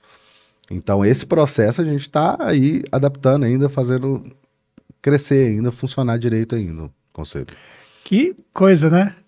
Mas- Você não imaginava que ia chegar onde chegou, né? Pois é, como? Mas hoje você já consegue ver mais longe, né? Não, hoje você já consegue, consegue consegue. enxergar um horizonte É, porque depois mais- que você bate numa barreira, você fala, cara, isso daqui pra mim era impossível. Uhum. Agora nada mais é. Nada, mas é. Eu, por exemplo, quando era novo, eu lembro uma vez que eu era doido pra conhecer os Estados Unidos. Eu era apaixonado com os Estados Unidos, ainda sou, né? Não Uhum. deixei de ser. Mas era louco pra conhecer, louco pra conhecer, e eu era novo, cara. E eu fui olhar o preço de passagem. Pra que que eu fiz isso? Cara, era tipo 10 vezes mais que eu ganhava no mês, só passagem. Eu falei, cara, eu nunca vou pros Estados Unidos. Nunca preciso. Hoje eu tenho uma casa em Orlando, cara. Cara, Meus filhos estão lá nesse momento com a mãe deles, entendeu? Então, tipo assim, cara, depois que você passa dessa barreira, você fala, cara, eu nunca. Você pensar, eu nunca vou ter dinheiro para comprar uma passagem para os Estados Unidos, que é muito caro. E agora você tem uma casa eu- lá, a casa é sua, entendeu? Tipo, cara, isso é surreal, né? é surreal. Aí você já fala, agora eu posso pensar o que eu quiser que vai dar Sim. certo. E aliás, tem uma história dos Estados Unidos, né? Que você foi uma vez para Las Vegas que eu achei muito interessante. A gente tava conversando, você pode contar essa história? Posso, posso falar. A gente tava conversando no evento lá e eu achei fantástica essa história. E a galera precisa saber. Pode contar? Dá Pode. tempo? Daqui a história é longa. Caramba, velho. Foi assim, em 2015, eu, eu, igual eu falei, sempre fui doido para os Estados Unidos. E em final de 2014 eu tirei o visto. E é, naquela época eu era casado com a Fernanda, que era minha Uhum. sócia, que é a mãe dos meus dois filhos, né? E aí nós tiramos vi- o visto e tal, e doido para os Estados Unidos, doido para os Estados Unidos. Aí o Sandro, né, amigo nosso, eu trabalhava na Vianet ainda, 2015 foi quando o Monetizo foi pro ar, né? E ele chegou para mim, eu arrumei uma passagem aqui, 800 reais ida e volta. O Sandro era, era da Vianete. É da Vianet. Aí ele falou assim, consegui, mas consegui para você aqui uma passagem 800 reais e volta por pessoa. Falei, 800 reais para onde? Las Vegas. Eu falei, não, eu não vou para os Estados Unidos, para Las Vegas a primeira vez, não é possível. Muito surreal. Não, 800 reais. Eu falei, tá. Só que eu não tinha dinheiro. Tipo, mas 800 reais de 10 vezes, quem não pode pagar? falei, eu posso, né? 800 não, na verdade dava 1.600, 1.800. É, eu acho que foi 900, deu 1.800. Por causa das taxas e tudo. É, por causa de duas pessoas, né? Era 900 cada. Entendi. Aí era duas. Aí beleza, só que eu tinha um cartão de crédito da Caixa Econômica Federal que era adicional da minha mãe. Porque minha mãe, a Caixa ofereceu um cartão e ela já tinha um, e ela também não tem dinheiro. Ela falou assim: eu não preciso ter dois cartões. E eu não tinha cartão de crédito nenhum. Aí eu falei assim: ó, meu filho, a Caixa, eu tenho um cartão de tal banco, não sei qual banco era, e a Caixa me ofereceu um cartão. Você não tem cartão, você não quer ficar com esse processo, só você usa. Tá no meu nome social. Tá, tá, mãe, quero. Então ela pediu um adicional pra mim me deu. Então aquele cartão só eu usava. Então é como se fosse o meu cartão, mas tava o nome da minha mãe, não tinha nome de cartão. Então eu tinha esse cartão da caixa só. E quando eu fui, eu comprei uns dólares. Falei assim, ó, vou com um dinheirinho, né? E vou passar o cartão lá e gastar esse dinheiro aqui, mas não posso precisar passar também muito cartão, que eu tenho que pagar depois e tal. Mas eu tenho, tenho um dinheirinho, tenho um cartão aqui. E beleza. Chego lá nos Estados Unidos, primeira coisa, alugar o carro, né? Já tinha reservado daqui, E né? entrou direto. Não tem problema. Ah, pra entrar? É. Então, a conexão era Belo Horizonte, São Paulo, São Paulo, Nova York, Nova York, Las Vegas, né? Mas era 800 reais, eu ia até pra Europa. Nova-. Aí chega né, em Nova York, que é onde você desce, no primeira cidade que você desce nos Estados Unidos, é onde você faz a imigração. Uhum. E eu falei, cara, eu não falo inglês. Como é que eu vou fazer se esse cara me perguntar as coisas? Eu não sei o que falar. E eu falei, caramba, não sei o que falar. E lá fica, não pode usar celular, não pode usar celular. Eu falei, caramba, nem usar o celular, como que eu vou falar com esse cara? E eu tremendo, eu cheguei lá, dei os dois passaportes, ele olhou. Bem-vindo a Nova York. Welcome to New York. Eu falei, caramba, velho. E, e nunca mais aconteceu isso comigo, só a primeira vez. Só a primeira vez. Até hoje eles me perguntam, até, nossa, Mesmo tendo casa lá. não, já perguntou. Hoje, a última vez que eu fui, perguntou quanto que eu tenho dinheiro e pediu pra ver. Eu falei, ah, tantos dólares mais cartão de crédito. Ele falou, deixa eu ver. Eu tive que mostrar os dólares pro cara. E naquele dia, eu, graças a Deus, perguntou, não, vambora, vamos, desce Nova York, faz conexão, vai pra Las Vegas. Desce Las Vegas, vou lá, ó, tô com um carro alugado aqui. Aí eu já tava com o celular, já traduzindo já pra mulher tudo, né? Tô com um carro aqui. Aí a mulher, tá, beleza, tal, tal, falou tudo, tal. É... Quer seguro? Eu falei, não, não quer seguro não. Ela falou assim, senhor, o senhor é estrangeiro, você é obrigado a ter seguro. Eu falei, então, porque... Quase que eu falei, então por que eu Que não sei Então, moça, põe esse seguro aí, meu Deus. Quanto que é a mais? Ah, mais tantos dólares por dia. Eu falei, pelo amor de Deus, vai põe mais seguro. Aí vai passar o cartão, o cartão não passa. Vai passar o cartão, o cartão não passa. Eu tô com ela, não, pelo amor de Deus, moço. Tem que passar, não passou, não passou. Aí liguei, aí saí da fila. Liguei pra minha mãe, pra minha mãe ligar pra caixa. Aí liga pra caixa. Aí a caixa, pode passar de novo que vai dar. E já tinha avisado, né, que cartão você tem que avisar que você vai viajar, né? Sim. Pra Fazer a comunicação. É, você tem que avisar, eu estou indo para tal país para eles poderem liberar a compra naquele país. E já tinha feito isso já. E aí minha mãe ligou para ela e disse, não, deu problema aqui, já tá liberado, pode passar de novo. Aí voltei lá, moça, tenta de novo. Aí tentou, não deu. Falei, moça, como é que eu vou fazer? Vou ficar sem carro e tal. alguma- Ela falou, faz o seguinte, deixa um dinheiro aqui de calcha- calção, quando você for embora, você pega. E, e ainda a taxa do carro todo, né? Aí vai lá e eu, dá o dinheirinho que eu tinha que era O que pouco. você ia pagar no Brasil quando voltasse só, que era que você pagar o cartão de crédito, e você ainda pagou em É, dinheiro. porque o dinheiro que eu estava no bolso era mais pra comida, essas coisas do dia a dia. Entendeu? Eu não tava contando pagar hotel, cartão, é, carro, essas coisas com dinheiro, eu ia pagar com cartão. Então eu calculei assim, ó, cartão você paga essas coisas que paga cartão, o que não dá cartão, talvez comida, talvez comprar um presentinho, alguma coisa, você usa o dinheiro. Aí já deixa o dinheiro no, no carro. Aí chego no hotel, cartão não passa, cartão não passa, sai do hotel, liga, minha mãe, minha mãe liga, liga, liga. A caixa pode tentar de novo, não passa. Não aprova. Eu falei, oh, meu Deus, eu falei pra minha filha, onde que eu vou dormir? Pelo amor de Deus, meu voo é daqui uma semana. Eu não posso, eu tenho que dormir em algum lugar. Ela faz o seguinte, deixa um calção em dinheiro e paga o hotel em dinheiro, que aí a gente deixa. Aí vai meu dinheiro quase todo, velho. Só no carro e no hotel. E o cartão não funcionou nenhum dia na viagem. O dinheiro que eu levei foi o que tinha. No final das contas, depois que eu paguei o hotel que eu entrei no hotel, eu fiz os cálculos. Falei, cara, tô em Las Vegas, beleza. O que, que eu posso gastar por dia de comida? Era 10 dólares de manhã, 10 horas da tarde. Nossa, não deu nem pra poder jogar. Não, eu joguei uma vez, velho. Tive que jogar na roleta. Eu joguei Jogou. 5 dólares lá. Falei, deixa eu ver. Ganhei. Ganhei, levei o cara embora. Joguei no vermelho e deu vermelho. Só pra falar que eu não joguei. Juro pra você, Foi só uma jogo. Vez, só uma vez. Aí você não arriscou, né? Falou que eu 5 perco dólares tudo. no vermelho lá, deu vermelho, me deu 10 dólares, guardei, peguei uns 5 dólares, troquei, os outros eu levei e tá lá em casa. Os outros eu levei os 5 dólares pra casa e o, e o que eu peguei, eu peguei de volta. E, e foi isso, cara. Fiquei em Las Vegas, ela curti, foi uma viagem muito boa. Conheci Las Vegas, que eu não conhecia, conheci Estados Unidos, que eu não conhecia. Foi muito boa, mas não foi nada luxuoso, não. Foi Não, Las Vegas, mas foi foi nada luxuoso. né? Foi perrengue, foi. É. Mas aí depois você voltou pra Las Vegas depois que uh, o jogo virou. Voltei, voltei. Aí voltei. você, É, voltei. Aí e- você jogou outro jogo lá. Pois é. Aí é o problema, né? Aí Eu voltei perdeu com muito dinheiro. Perdi. voltei com muito dinheiro, aí fudeu. Eu não posso pra Las Vegas, eu voltei com muito dinheiro e. Não. Aí eu voltei, por exemplo, é, foi em 2019. Eu fui com minha esposa, né, Lorena. Nós fomos pra Las Vegas e ela ficava reclamando que eu ficava só jogando o dia inteiro. Mas deixa eu jogar. Eu quero jogar, eu tô em Las Vegas. Eu ficava só jogando, só jogando. E você conheceu Lorena, Lorena onde? A Lorena eu conheci governador Valadares. Governador Valadares. Governador Valadares. Um amigo meu conheceu uma menina pelo Tinder e pediu a menina pra levar uma amiga. Que ele ia levar um amigo. Nossa, pelo Tinder. E eu não conhecia a Lorena pelo Tinder, entendeu? Foi os dois que pelo Tinder. Aí ela levou Lorena e ele me Network no Tinder. no Tinder. Aí saiu uma noite com as duas, aí foi assim que eu conheci a Lorena.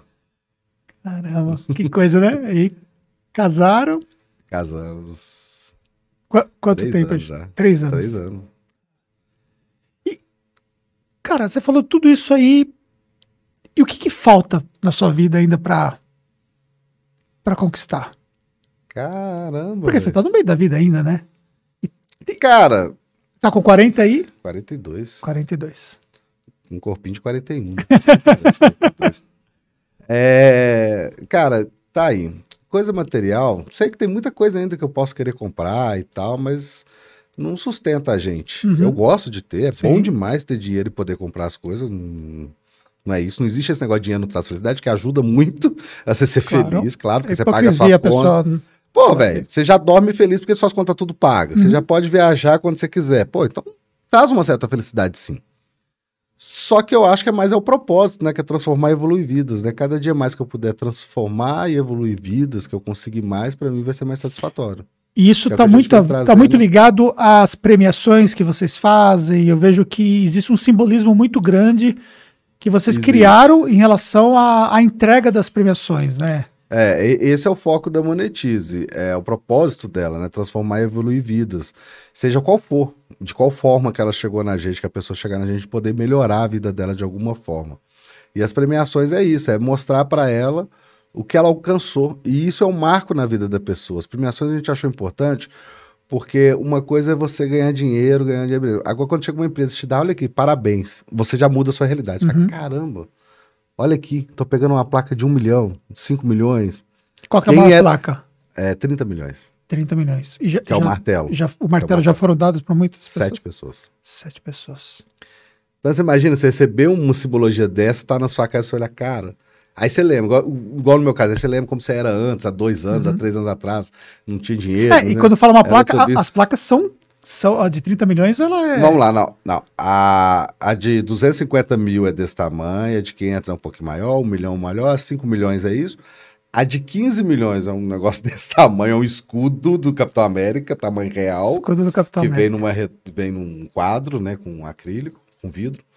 E o martelo, se pôr aqui nessa mesa, ele é mais ou menos desse tamanho, com uma Eu- redoma eu de vi, acrílico. Eu vi do martelo. É. É, E o martelo é demais. 30 milhões. Aí é, não, é pesado. Sim. Tanto que no hangar a gente só dá as placas pequenas.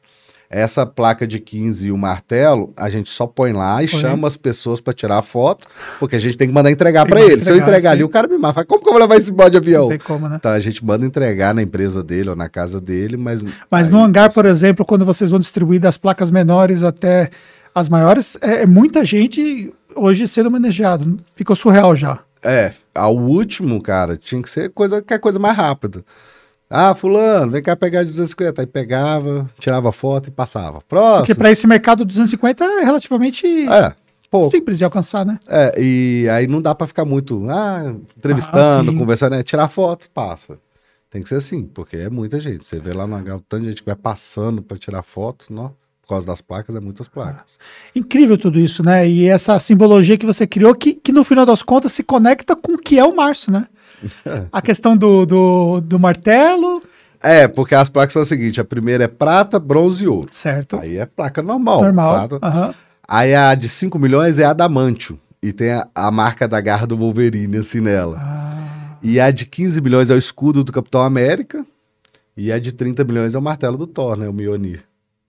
Por que existe uma, uma. Por que escolheu Thor como sendo a de 30 milhões? Teve alguma. Não, não. Foi, foi aleatório. Não, não quer dizer que ele é melhor que Entendi. o Capitão América, nem nada, não. A gente foi. Ah, qual que é a próxima? Ah, essa. Então vamos fazer isso. Ah, seria legal se fizesse isso. Aí a gente faz. Isso acho que foi criação sua. Foi, mas assim, a equipe tá engajada com isso. Aham, sim. Por exemplo, não, já não foi. criou um. A placa, eu cultura. tive a ideia de fazer uma placa. Vamos fazer uma placa e tal, vamos. Aí, por exemplo, a Diamante me apresentaram. Foi a primeira temática. Me apresentaram. Mas olha aqui, o que você acha de fazer a, a de 5 milhões adamante? Falei, pô, porque depois de ouro, o que que tem? A adamante. Falei, pô, legal, gostei. Aí pegou a de 15 milhões. O que que, que que vem? Tá. Ou, é, você tem prata, bronze, ouro, a, é, diam- é, prata, é, bronze, prata, ouro, adamantio, devia ser diamante, depois adamantio. E agora, aí vamos pôr vibrânio, que aí é o escudo do Capitão América. E eu tenho um escudo lá em casa do Capitão América, né, uma réplica, e vira e falou, cara, vamos fazer o escudo, vamos mandar fazer o escudo com a logomarca da Monetize. E, então o pessoal mesmo que vai dando ideias, ideias não foram minhas, não. O pessoal, eu do martelo eu achei loucura, falei, não vão fazer. Você achou? Ah, eu achei que ninguém vai fazer o martelo igual, não, não vai. Aí o pessoal, não, o pessoal que faz pra gente faz. Aí o cara chegou com um protótipo. Eu falei, cara, tá lindo, só falta o cabo de couro, você consegue fazer? Consigo. Eu falei, tá. E esse aqui dá pra aproveitar? Eu falei, não, então esse é meu. Aí tem um protótipo lá em casa e, tem um- Ah. e o cara fez com o cabo igualzinho do filme, martelo, cara. Mesmo tamanho, igualzinho do filme. Eu falei, velho, pensei que não ia conseguir. E ficou top. E agora nós estamos pensando em outra aí, pra 60 Ah, Para milhões. 60 milhões. É. Porque Eu hoje gente- spoiler, mas Sim, já sim. tem em mente o que, que poderia ser. Aí podemos pensar no hangar 2022. Cara, a gente queria pro 2021. 2022. É, 22. é. Eu esque- pensei que nós estávamos em 2020, desculpa. 2022. 2022, 2021 não tem como fazer mais. Porque a gente gosta de fazer o hangar no, no- em abril, porque é o, é o mês que a Monetize foi ao ar, foi 7 de abril. E o hangar ele tem a simbologia pra gente é. Eita! Network, é, melhorar as vendas, né? E, e a festa, que é entregar as premiações, comemorar o aniversário da Monetize. Então são esses três objetivos com o hangar. Então, o network. é, Você você já foi no hangar, não já? Sim. Então você vê que você tem lá almoço, jantas, tem tudo Tudo. lá. Você, você entra de manhã e sai à noite, na hora de ir pro hotel dormir. Porque a gente quer o máximo de network possível. A gente não quer que a pessoa vá Sim. almoçar com meio grupo, meia dúzia de pessoas. Não, a gente quer que você faça network no evento. Então a gente dá o almoço. Então, ele é focado ness- nessa parte. As palestras é a parte de evolução, de melhorar as vendas, ensinar as pessoas com outras pessoas que estão indo lá dar as palestras ensinando. E a placa é a, a festa, né? A comemoração que aquela pessoa alcançou. E no último dia, você sempre faz um happy hour, que é para comemorar o aniversário da Monetize. Tudo é ligado à cultura que vocês criaram, né? É. Criou todo um, um conceito que é um conceito único de vocês, né? E no evento próprio vocês conseguiram fazer todo esse conceito fluir. Sim. É incrível isso, né? É. Cara, E- que história incrível. Março, é, para a gente poder deixar uma lição para essa galera que está começando, né? A gente sabe que o mercado de. A gente fala mercado de marketing digital, mas no fundo, no fundo, né? Não seria o mercado de marketing digital propriamente dito, né? Mas assim, a pessoa vai trabalhar como afiliado, ela vai trabalhar como um com infoproduto, ela vai Sim. lançar o curso dela, ou vai lançar o e-book, que seja. Que é muito a galera que acompanha o conteúdo da Tactus. É, e aí, muitas vezes esse, esse, essa pessoa que está nesse processo come- começando, esse empreendedor, ele tem uma dificuldade de enxergar, né, aonde ele pode chegar. E, logicamente, né, você tem a sua experiência como plataforma, mas a sua experiência como plataforma carrega o que aconteceu no mercado, que, o Sim, que você sim. tem dos, dos clientes da Eu, tenho- Monetize, eu, né? fui- eu presenciei várias presenciou muita gente nessa fase e tal. O que, que é essencial hoje? Quais seriam as dicas que você daria para a pessoa conseguir evoluir, avançar e construir um negócio grande, um negócio que ela realmente possa. Cara, pra, é, perder um pouco se a pessoa tem aquele mito de que trabalhar na internet é fácil. Eu trabalho a hora que eu quiser, eu faço o que eu quero. Cara, não é assim. não é assim. Nenhum trabalho no mundo você faz a hora que você quer. Se você quer ter sucesso, você vai fazer ele 24 horas. Você vai dormir pensando nele, você vai acordar executando o que você pensou na noite. Não tem esse negócio de descanso. Quer ser empreendedor, quer ser dono do seu negócio, é trabalhar muito mais do que ser funcionário. E eu já vi gente falando assim: ah, agora que eu vou, eu vou montar uma empresa, vou ser empreendedor, então eu posso trabalhar só quatro horas por dia? Falei, se você quiser continuar trabalhando para os outros daqui a um ano, pode.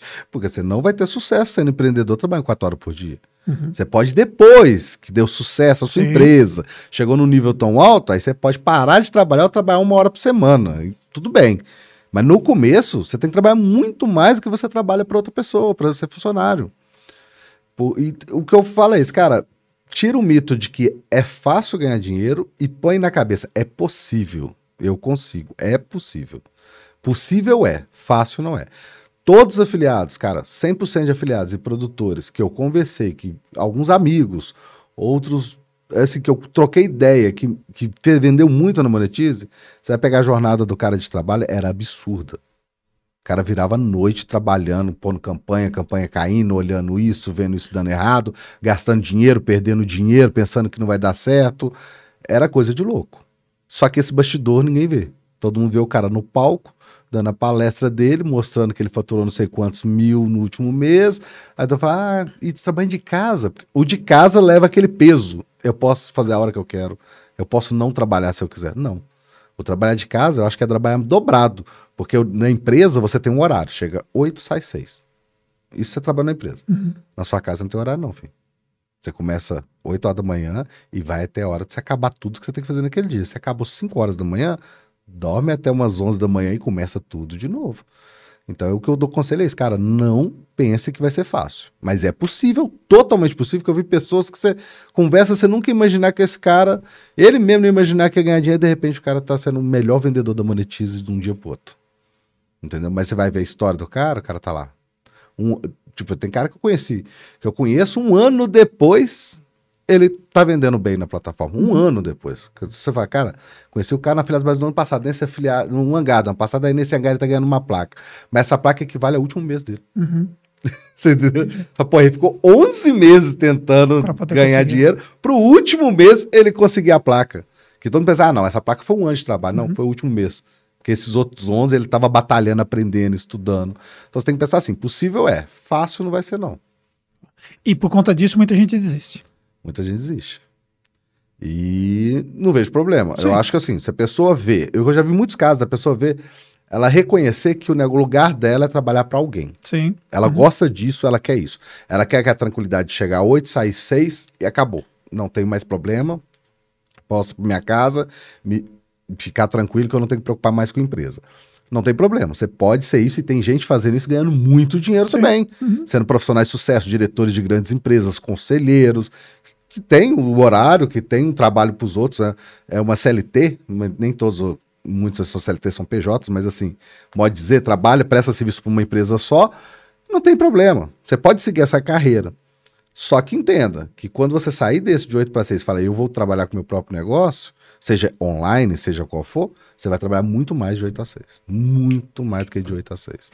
E depois que você vai para o conselho, como é o seu caso, você consegue hoje ter uma ter uma rotina menos desgastante sobre esse ponto de vista? Ah, não, consigo, consigo. Hoje, assim, no começo eu trabalhava muito, né, na Monetize, mas depois, com o tempo, foi pondo equipe, foi pondo negócio, você vai diminuindo e começa a trabalhar normal. Então aí você consegue trabalhar um horário normal e ser dono do seu próprio negócio. É. Mas agora eu te falei, leva um tempo para sua empresa ter uma maturidade para isso. Por exemplo, a Monetize, eu tô aqui com você, eu não sei o que está acontecendo Sim. na Monetize. Tem um time todo cuidando das tá, coisas. o time todo cuidando. É. Que está acontecendo? Esse cliente está pedindo isso, esse cliente está pedindo aquilo, está tendo um lançamento. Né? Cara, eu tenho uma equipe cuidando daquilo que não precisa de mim hoje. Entendeu? Eu não preciso estar tá lá na operação para ver que está operando. Eu preciso saber no final do mês um relatório, o que aconteceu e tal, tal, tal, tal, e ver qual caminho que está indo, qual o melhor caminho para ir e tal. Salvo absurdos que pode acontecer Sim. numa empresa que aí te aciona. Pô, claro. deu merda. Mas é muito raro. Você tem todos os procedimentos, tudo bem certinho. Então aí, nesse momento, você pode descansar mais a cabeça e focar naquilo que você é melhor. Até também na questão estratégica para você poder ter a cabeça mais. Exatamente. Você, você não está pensando nos problemas que está acontecendo Sim. agora. Você tem gente pensando nesses problemas e resolvendo para você. Porque um você tá aspecto tá estratégico pode vir numa conversa informal, pode vir no network que você fez, pode vir numa visita que você fez, uma reunião que você fez, que se você ficasse ali o tempo todo junto com o time ali se envolvendo com os incêndios do dia a dia que toda empresa tem, você não consegue ver, é. né? Aí hoje eu, eu, foco meu tempo nisso, nesse network, de poder estar tá aqui agora. Igual eu te falei, não, eu venho, não tem problema, dá para mim vir, eu consigo um, um lugar na minha agenda para vir. E que dependendo, se fosse um tempo atrás, eu falo, cara, tô apertado, a semana não dá, vamos marcar para mês que vem. Tinha coisa Sim. que eu fazia isso. É. Ah, só posso semana que vem ou mês que vem. Agora eu tenho mais uma flexibilidade para fazer esse network, para estar tá conversando com as pessoas, para poder estar tá acompanhando outras partes, que é a parte que eu mais gosto, que é TI da empresa, e eu gosto de acompanhar, que eu entendo. E eu tenho essa liberdade hoje, assim, mas, cara, tem que trabalhar muito para chegar nisso. Mas chega, dá para chegar. Se eu cheguei, cara, qualquer um chega. chega. Essa frase é comum, todo mundo fala isso, né? Mas você é o exemplo clássico de que chega, né? Se eu cheguei, qualquer um chega, cara. Isso é Que de uma certa forma era improvável se você olhasse pelo histórico anterior Nossa, e pela cara. e, e, e pelas a- o cenário que você vivia naquele momento. Então, ou seja, o improvável acontece, Acontece. mas obviamente não é fácil. Não. Galera, o que, que eu vou falar de um podcast como esse, né? Que isso. História inspiradora, né? É, show de bola. Márcio, só posso dizer pra você, é, a sua história sempre me chamou muita atenção e aqui nesse momento aqui é um sonho que eu tinha de poder um dia poder te entrevistar. Era só E- ter chamado. Pois é, mas acho que existe, existe o momento certo para tudo, né? Existe, Então a gente existe. tem que entender o momento certo para as coisas acontecerem. Acho que a gente vai construindo é, uma visibilidade, a gente vai construindo um projeto. Então, talvez, por exemplo, se eu tivesse te entrevistado há um ano atrás, é, seria diferente. E hoje com a gente tem um, seria. um projeto mais estruturado. Então, a gente tem que pensar que a vida é uma estratégia, que é uma frase que eu sempre uso. E aí, Sim. eu não tenho problema nenhum de esperar o tempo certo para as coisas acontecerem. Só que, Isso é obviamente, bom. também a gente tem que achar os momentos e tem que aproveitar as oportunidades. Eu né? tenho então, isso também e minha esposa fica puta comigo. É, Porque ela chega pra mim assim, vamos que eu pego no hotel agora. Ela fala assim, tem que te contar uma coisa. Eu falo assim, pode falar. Ah, não. Chegar lá em BH eu te conto. Tá bom. E continuo dirigindo. Ela fala, velho, você não tá curioso? Eu falo, não, você não falou que vai contar quando chegar em BH? Então eu espero. Se o seu momento é esse, eu vou te esperar pra você me contar. mas no fundo você fica curioso? Não! Não. Eu falo, ah, beleza, depois você conta, eu esqueço. depois eu nem lembro. Se ela não lembrar, eu nem lembro. E eu falo, não. Ah, Se ela falou que não quer contar agora, tá, não quer contar agora, tá bom. Depois eu conto. Só que ela fica nervosa pra mim, que ela faz isso de sacanagem pra mim ficar curioso e eu não fico. E ela fala, cara, eu não consigo deixar você curioso. Pelo amor de Deus, velho. Você tem que perguntar o quê? Você tem que perguntar o que eu falei, não, que se fosse eu, eu já estaria te matando pra você me contar. Eu falei, filha, você não falou que vai ter um momento certo pra você me contar? Falei, então, então eu vou esperar esse momento certo. Se é o seu momento, eu espero, não tem problema. Se fosse importante que eu precisasse saber agora, você estaria me contando. Se você não está me contando, é que eu não preciso saber agora. Então, deixa chegar. É o que você falou, tem um momento certo. Você tem que saber esperar o momento certo. E eu sou ansioso. Na verdade, eu sou muito ansioso. ansioso. Sou, mas para algumas coisas eu consegui não ser, igual nesse caso. Mas, por exemplo, se eu comprar na internet, cara, eu quero aquilo agora. Quando você comprava os carros também, você, Qualquer ficava-. Não, carro. Carro. você comprava na hora. Comprava já, já Carro, se o cara não me entregava, eu não levava. Já eu questionava, quanto, que hora você vai me entregar esse carro, zero? Não, tem que preparar. Eu Falei, cara, que hora que você vai me entregar? Ah, daqui três dias. Eu falei, obrigado, não quero. Vou comprar um usado igual. Ele falou, como assim? Eu falei, cara, eu não espero três dias. Depois que eu paguei, eu quero ele. a- Eu fico sem ele a vida toda. Mas se eu paguei, acabou, eu quero. Eu compro pela internet, eu fico olhando. Se eu correr e falar assim, ó, pra entregar, eu tô na porta. Espera. Mas pra essas outras coisas eu sou curioso. Eu sou ansioso pra quando eu quero uma coisa e Sim, compro, cara, eu fico louco. Eu não consigo né? esperar. Hoje eu compro lá em BH, na Vanguard, que é a concessionária lá de um amigo meu, e eu falo com ele, cara, eu compro aqui porque eu chego aqui, você me dá a chave do carro, eu vou embora. Os papelados você olha depois com o meu financeiro, eu não tenho que olhar nada com você, não é aquele negócio de ficar provando ficha, fazendo Uhum. transferência. Não, eu chego lá, eu gostei do carro, ele fala, gostou dele? Eu gostei, vou levar. Ele me dá a chave, eu vou embora. Eu falo o preço, a gente negocia o preço, né? Lógico, aí me dá a chave, eu vou embora. Depois eu pago, depois de tudo, mas eu já tenho uma certa amizade Claro, com o dono e tudo. sim. Então eu falo, cara, não tem burocracia nenhuma. E confio em vocês. Então eu só compro com vocês. Porque eu cheguei em concessionária e ficar três horas pra levar um carro. Nossa. E quando Deus. você quer um carro que, que, que ele não tem, ele. Ele, Ele acha atrás. mim. Ah. Não, ele acha. Eu mando pra ele, ó, tô querendo comprar esse carro aqui. Aí ele. Teve um que aconteceu isso. Aí procurou, por um mês depois, falou, ah, macho, achei aqui, tá aqui na loja, chega amanhã. Eu falei, tá bom, tô indo buscar. Chegou no dia, eu busquei. E levou na hora. Levei na hora, não tem conversa não lá. ele- Esperou um mês ele achar, mas na hora que você comprou. Não, na hora que eu comprei é meu. Eu, igual eu te falei, eu fico sem. Mas se eu comprei, cara, eu não aguento esperar mais, não. Eu sou muito ansioso. Eu não aguento. É- Que coisa, Cara, né? pode ser qualquer coisa. Pode ser uma capa pra celular. Se eu comprei no Mercado Livre lá e fala, vai entregar daqui dois dias. No outro dia eu tô olhando, será que entrega hoje ainda? E eu não tô precisando da capa, cara. Mas eu fico ansioso pra aquele negócio chegar. Paga aquele frete express pra Pa- poder- não, tudo, tudo. Eu pago tudo mais caro pra chegar rápido. Full, aqui é full lá, eu pago tudo mais caro. E se você falar assim, ó, no shopping que tem, aí eu tô no compra internet, vou lá comprar no shopping. Mas o shopping é, é 50% mais caro. Não, mas eu pego agora. Sim. Você tá louco? Porque eu vou esperar dois dias pra chegar, eu vou no shopping e compro. Eu sou assim, eu sou... Incrível, né? Pois é. Mas é isso aí, cara. Que histórias, né? Maravilha. E, cara, muito obrigado, cara. Obrigado a você. Show de cara, bola. pelo convite. Galera, espero que vocês tenham gostado. Deixa aí seu comentário, encaminhe esse vídeo para o pessoal poder assistir. Tamo junto nessa e até um próximo podcast da Tax. Falou, galera.